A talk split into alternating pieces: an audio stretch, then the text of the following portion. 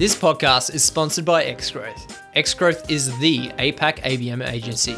If you and your organization are looking to land and expand enterprise mid market deals, Xgrowth is the agency to help. Xgrowth works with a wide range of international and global technology vendors, service providers, and B2B SaaS companies.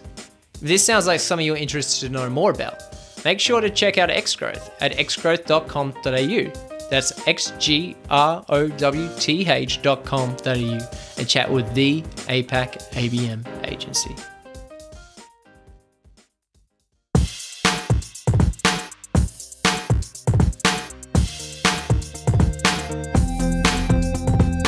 What's up, marketers, and welcome to another episode of the Growth Colony podcast. I'm Liza from Xgrowth to tell you that each episode we bring in B2B leaders to chat about how you can achieve those everyday wins in the marketing world. Whether you're new to the B2B game, working at a leadership level, or even just showing some interest, we know you'll love the episode. So grab a drink, get comfy, and enjoy the show. Hello, everyone, and welcome to another episode. I'm Shane Hoda with X Growth, and today I'm talking to Nirosha Methananda, VP of Marketing at Influ2, about how she, in her previous role at Bombora, grew the marketing function from only one person to a full team of 20 people, and now she's doing it at Influ2. For those of you who don't know Bombora, the company is a poster child in the marketing technology space, and that experience of growing at Bombora's marketing team would have been an amazing one. So you make sure you dial in and listen very carefully to this. I'm super excited for this. Nirosha, thanks so much for joining us. Thank you, Shane. I appreciate you having me, and thank you for that very, very kind compliment. I've never been just, I've never had one of my my uh, experiences described as a poster child. Well, it is. I mean, you know, Bombora. I, to be honest with you, I can't say who, but I people from the industry that companies that have been in this in the especially intent space where Bombora is have described Bombora as this you know they've they've they've a lot of good things that have said by Bombora's competitors about Bombora. So uh, so it's it's awesome to hear about Bombora's growth and Bombora's marketing. That's what that's definitely one of the thing one of the reasons I'm I'm super excited for our chat today. First of all, can you give us a picture of the marketing function at Bombora? I mean, I did mention that it was a one person band and you grew it to, to 20 people or so um, before joining Influ2. But can you give us a, a little bit of a picture uh, from marketing perspective from start to finish, uh, really high level, and we dive deeper into the details? Yeah, sure. So, you know, I came on board with Bombora as their director of marketing. And, you know, I was their first full time full time hire. And, you know, they had an intern who was a graphic design intern. So we, we turned her into a, a full time intern. And then, you know, the way that I actually came to Bombora, it was through through someone named Mark Johnson, and he had been the CMO at a company I'd worked with a, in Australia called Hitwise.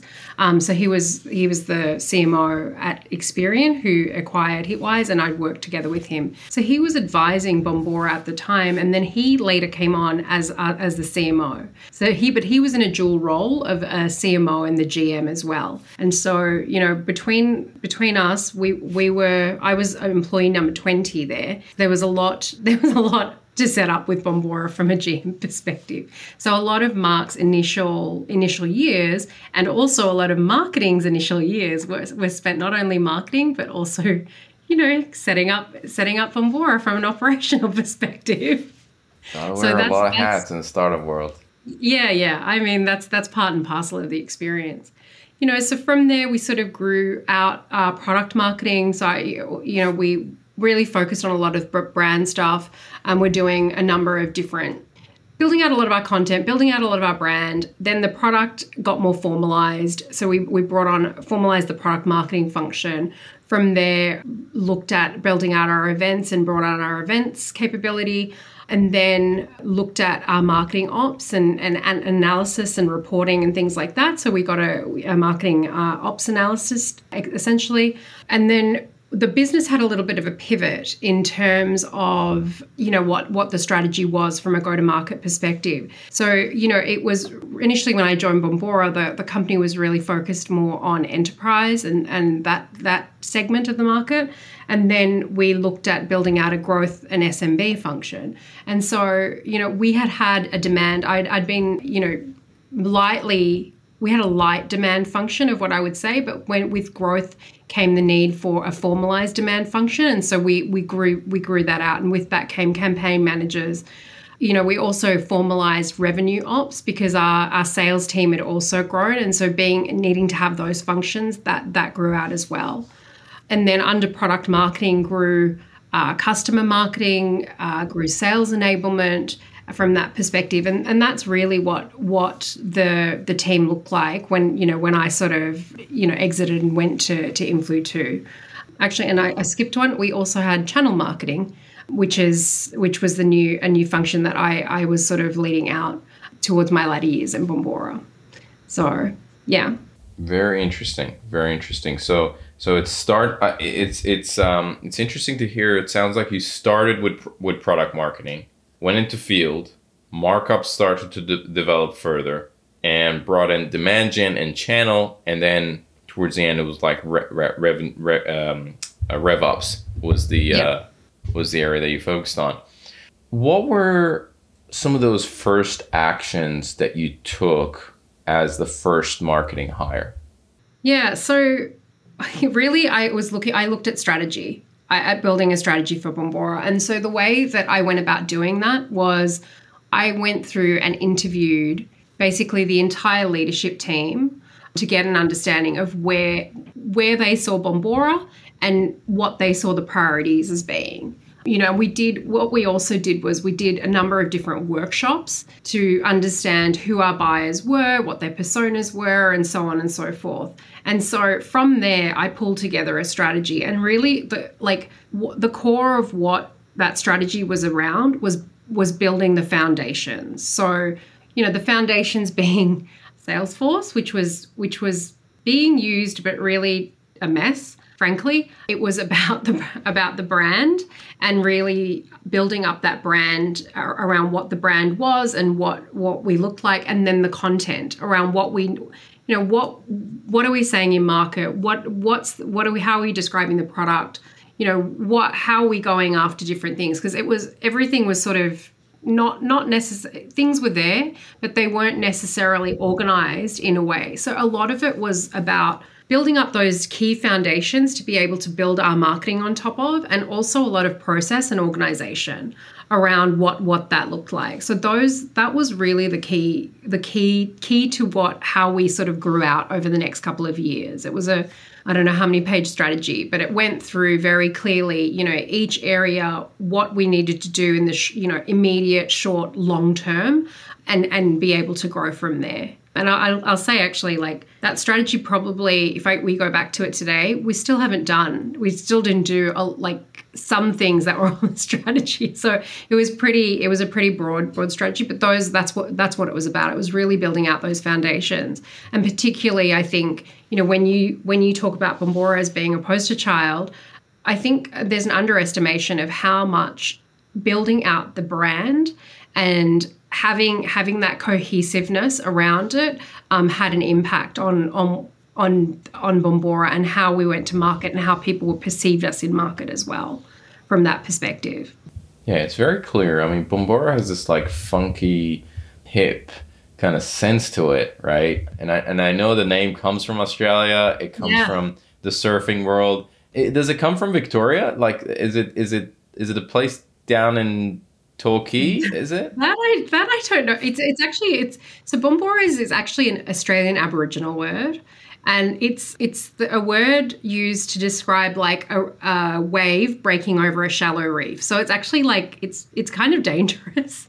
But the the you know the etymology of it for Bombora for the business is you know our the CEO of Bombora Eric he he is a big surfer Mark is a big surfer. We have a lot. We have a lot of people within the organization. I mean, my favorite place to you know place to be is on the beach. So we have a lot of people within the organization who are very connected to that, and that's where you know that's where that name you know resounded from and that's that's really what we built the brand like we built the brand around and if you look at the evolution of of how that brand you know came together and you're right it, it was funky. It was something different. And that's part of the that was part of what i loved about that journey because you know we first we started with surf and waves and this and that but it was taking it into that context and not take trying trying not to take it too far.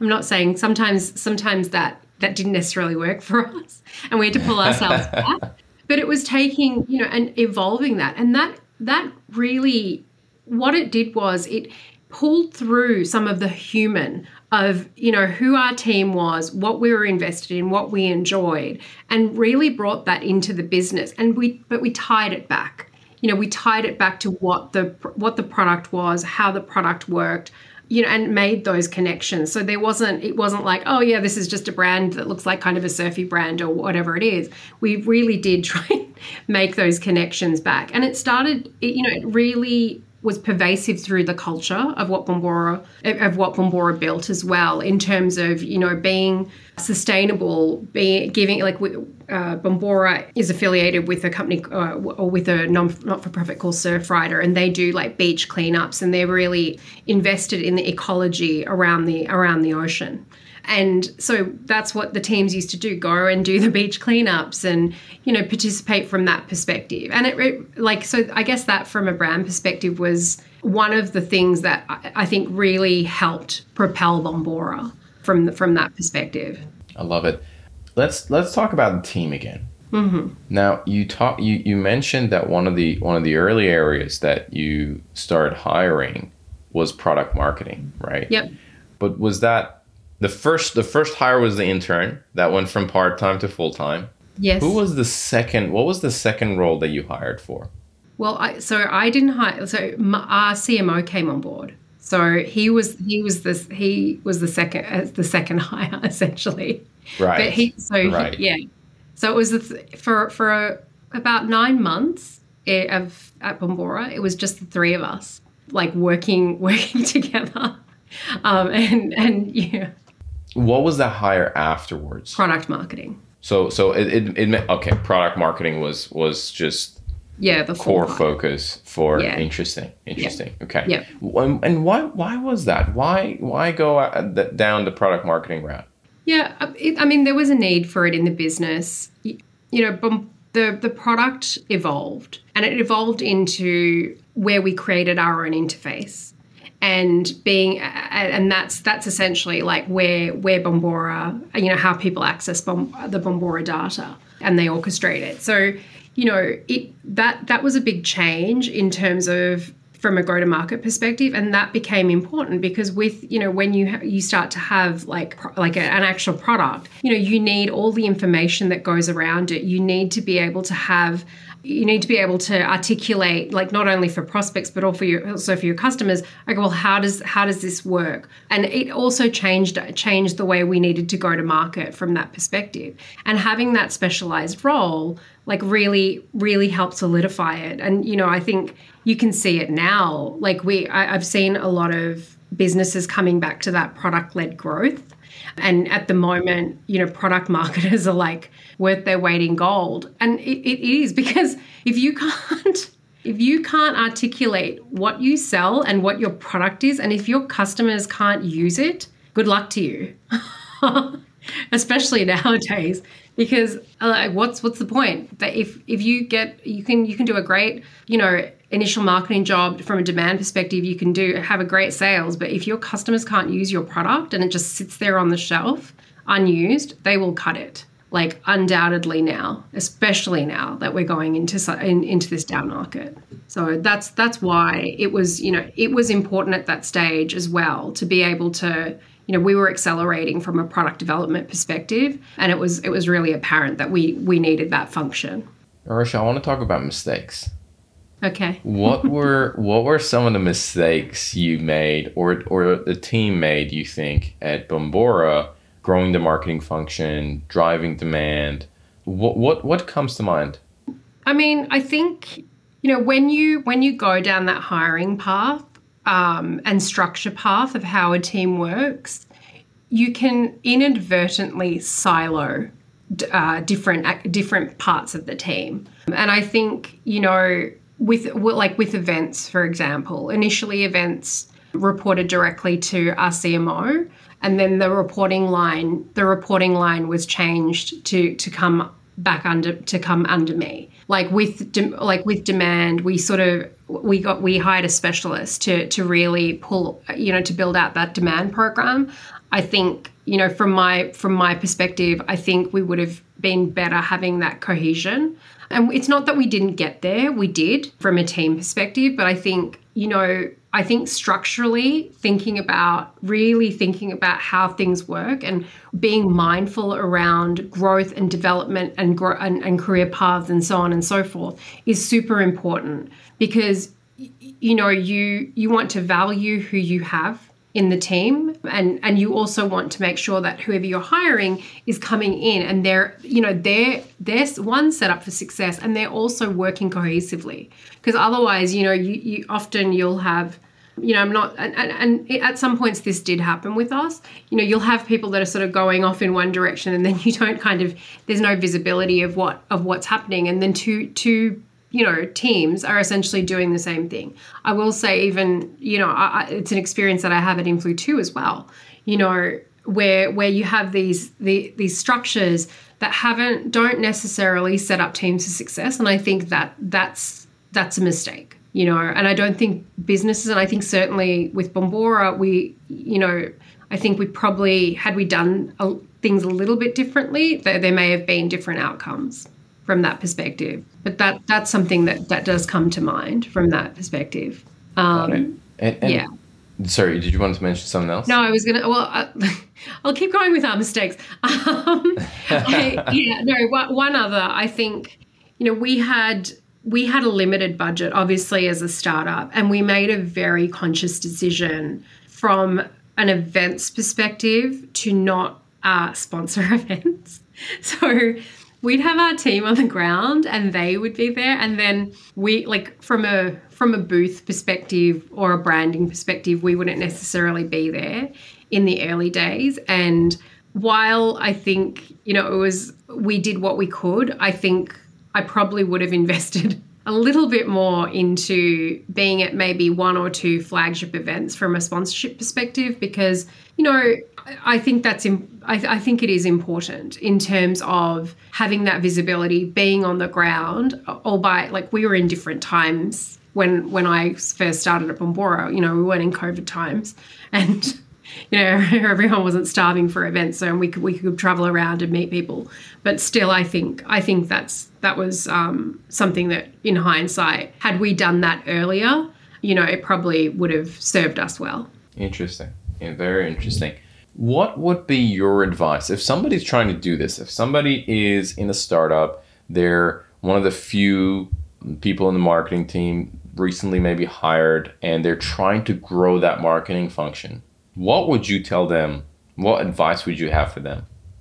Understand what the business needs are, understand what the business strategy and the business goals are, understand what the executives' expectations are in terms of what marketing is supposed to deliver and really build like not just not just that and like if you depending on what the business is if you're selling a product understand what the product is understand what your customers feedback is and needs are and then take that and look at what what you build and pro- and prioritize what what you need to what you need to do. One other thing that i will say is super duper duper important especially right now is make sure that you are one tracking and attributing what your value is and and two articulating it. So you know one thing that I was I was chatting with a with um, with someone I know. He's he's a, another Australian at an agent at you know at an agency here in the US.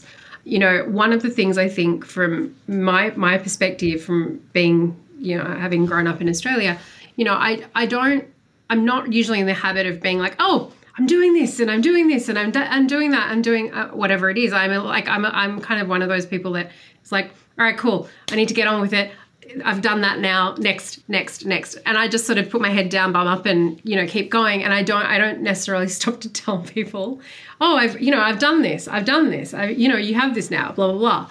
And that's a, that's a shortcoming. And I think, you know, it's, it's an important thing for someone who's coming into this role uh, or coming into, you know, being that first marketing hire to be able to articulate what you're doing and the value of it because, you know, you need that Ad, you need advocacy and you need investment into you know into your function and for yourself as well. And i think being your like investing in your own advocacy always goes a long way from that perspective. Another thing i would say is you know make sure you build out your community make sure you have a network. And because you know especially for me you know i've been in businesses that are mar- like essentially i'm marketing to marketers and i'm a marketer. And having my network and my connections for what what we what I've the products I, I uh, I've you know my the business I've worked for I've sold has really helped you know because when I have I have that what my CEO says you know I'm I'm part of that tribe. And it's true because you know when you're a marketer you you know what marketing is like you know when you're being marketed to you know you know what sales is like so it makes a difference coming from a marketer and being able to have that empathy in those conversations and those networks is super important i love it I love it. How, uh, Nirosha, how did you go about building your your network, especially you know going to a new country? But what what do you have any advice for people building that tribe and network? Yeah, it was an interesting thing because I, you know, as when I first went to, the, as you said, when I first went to the US, I, I didn't really know anyone. I knew Mark because I'd worked with him previously. Um, and I, I didn't at the time actually know that he was coming into the business, but it was a blessing in disguise from that perspective. But, you know, I had for the first sort of three years at Bombora, I really was very focused internally, building, building, building, building. And I looked up and I realized, you know what? I don't really know anyone outside of Bombora. Um, and so, you know, I would what I would do is I'd start going to events, getting to know people. I, I was doing more in market around talking to our customers, doing our case studies, working on webinars and things like that and just being able to build out build out my network from that like that that really helped. I will say like the industry events and, and networking at, that, at those really really has helped me. And I, I you know there are i think what you you know it's not it's hard to do things i think on your own you know i've had a couple of team members that have come from intern intern up um, but you just you know you have to sort of push yourself out of that comfort zone and go and introduce yourself go and go and find out and have those conversations with people. And i think that's what actually you know really really helps to make a difference. And but you'll find people are pretty open in terms of you know they, i think there's this internal fear where like oh they're going to think i'm stupid or they're going to you know they're, they're going to not want to talk to me or whatever it is. Okay and if they like yeah, so, so what? So what? Move move past that yeah, yeah. Before we we Nirosha, before we go into rapid fire questions, yeah. I also want to I also want to get a little bit of an idea, especially because marketers listen to this, and it's always interesting to hear what some mm. of the new technology providers are there. Can you tell us a little bit about Influ2 as well? Sure. Yeah. So. For those who don't know, Influ2 is a person based advertising solution. So, what that means is essentially what it, what it says you can take people at an account that you want to target and push them through Influ2. So Influ2 runs display and social media advertising. So it runs through the meta properties, so Facebook, Instagram, LinkedIn, Yahoo display, Google display, and Amazon and it, it runs it runs those campaigns across across those platforms and essentially targets those, those specific individuals that you want to reach. What it then what it does is it actually has uh, has a way to identify who those individuals are and what their engagement has been with those ads. So it brings back that data at a at a person based level. And obviously, like if someone clicks on one ad, like they're going to definitely buy from you. That's not I'm I'm being facetious there. So we aggregate that that information up. So at a person based level, you can understand, and there's a score that gets attributed to them in terms of their engagement with your with your with your ads through Influ2. We aggregate that up again at an account level, and then oh excuse me, at a buying group level, and then at account level as well. So you you have like a couple of different layers. So essentially, Influ2 is used by B2B marketers and, and sales teams to be able to to make use of advertising. And what I say, what I sort of, you know, the reason I joined Influ2 is, you know, as a marketer, and I know this is like going to be sacrilege, but, you know, I think advertising is such a big, like, it's such a big black hole of a lot of money. And that's one thing. And I was kind of like, cool, you actually actually can take your 100 grand and understand who, who you're going to be Who reaching exactly seeing? Yeah. yeah that's that's immediate value because i can go back to the ceo and say hey actually this is what that program did and this is the value it's delivering and the impact it's having one two you know sales teams always kind of want to know who is engaging and this is what this was one of the things that i picked up with bombora you know, so Bombora's intent data is at an account level. So it's great to understand, okay, this account is interested in this. But then what sales sales essentially says is, okay, cool, I know they're interested. Who?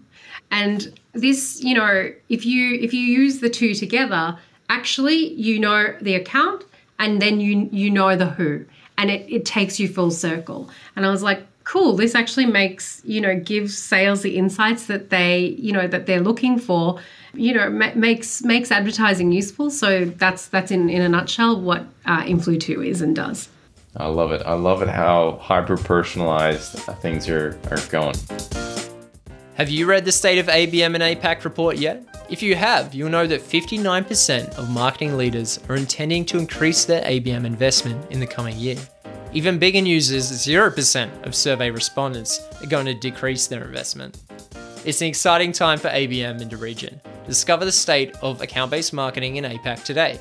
Download the full report at abm.xgrowth.com.au forward slash report. That's abm.xgrowth.com.au forward slash report. Okay, let's do some rapid fire questions. Cool. First question I got is what is one resource? It could be a book, a blog, a podcast, a conversation, a person that has fundamentally changed the way you work or live. Yeah. So it's an experience. I before I came to the US, I was with uh, with with PricewaterhouseCoopers, and I was on a leave of absence. So I'd come to the US, you know, as a part of a, a you know a big trip that I'd done, and I was in in Washington with a cousin of mine, and she took me to a um, it was like an Indian cinema kind of festival. And we watched we watched uh, a movie and then they had a sit down with the director and the writer um, and one of the actors. And the reason that that changed me was one one thing was the writer was was talking about how they had written the story for this movie. And what it impressed upon me was that how how experiences and writings can, can be translated and can make an impact and that was that was one thing. The other thing was it just excited me about coming to the US and from there that's what that's that's where my where that seed started to grow in terms of oh wow like there's that's cool. There's these opportunities here and that's where I want that's where I want to be. So that's where that seed really started to grow. So it was yeah that that that was the one experience that's you know fundamentally changed my my career and, and my life essentially and moving to new countries it's just it it is a it is quite something so i've i've, I've definitely done it multiple times in my life and every single Yeah. time it's just gr- makes you grow as a person yeah question number two if you could give one advice to b2b marketers what would it be advocate for yourself. Advocate for yourself and make sure you make time for yourself. And whether that's to do your own thing, whether it's to build your own brand, whether it's you know to, whatever it is, make sure you you because I think marketing can be quite consuming. You know, it's definitely uh, I always say it's like one of the what it can be one of the most thankless jobs because if you, if you're doing it right, no one knows, and if you're doing it wrong, they will tell you. and also everyone thinks that they can do it. So Yes. make sure that you you you're advocating for yourself and you're taking time and making time for yourself. That's the one thing I tell, tell them. That's great. That's a great point. That's a great point. Question three is who are some of the influencers that you follow? So I really like someone named Bob Hoffman. So he is uh, advertising pundit here in the in the US. He has a newsletter that he sends out on every Sunday, and it's one of the, I I that's one of the few things that I read like without fail. I just I'm a snarky person. I love sarcasm, and he is so snarky. He has plenty What of it. Plenty Oh, of it. it?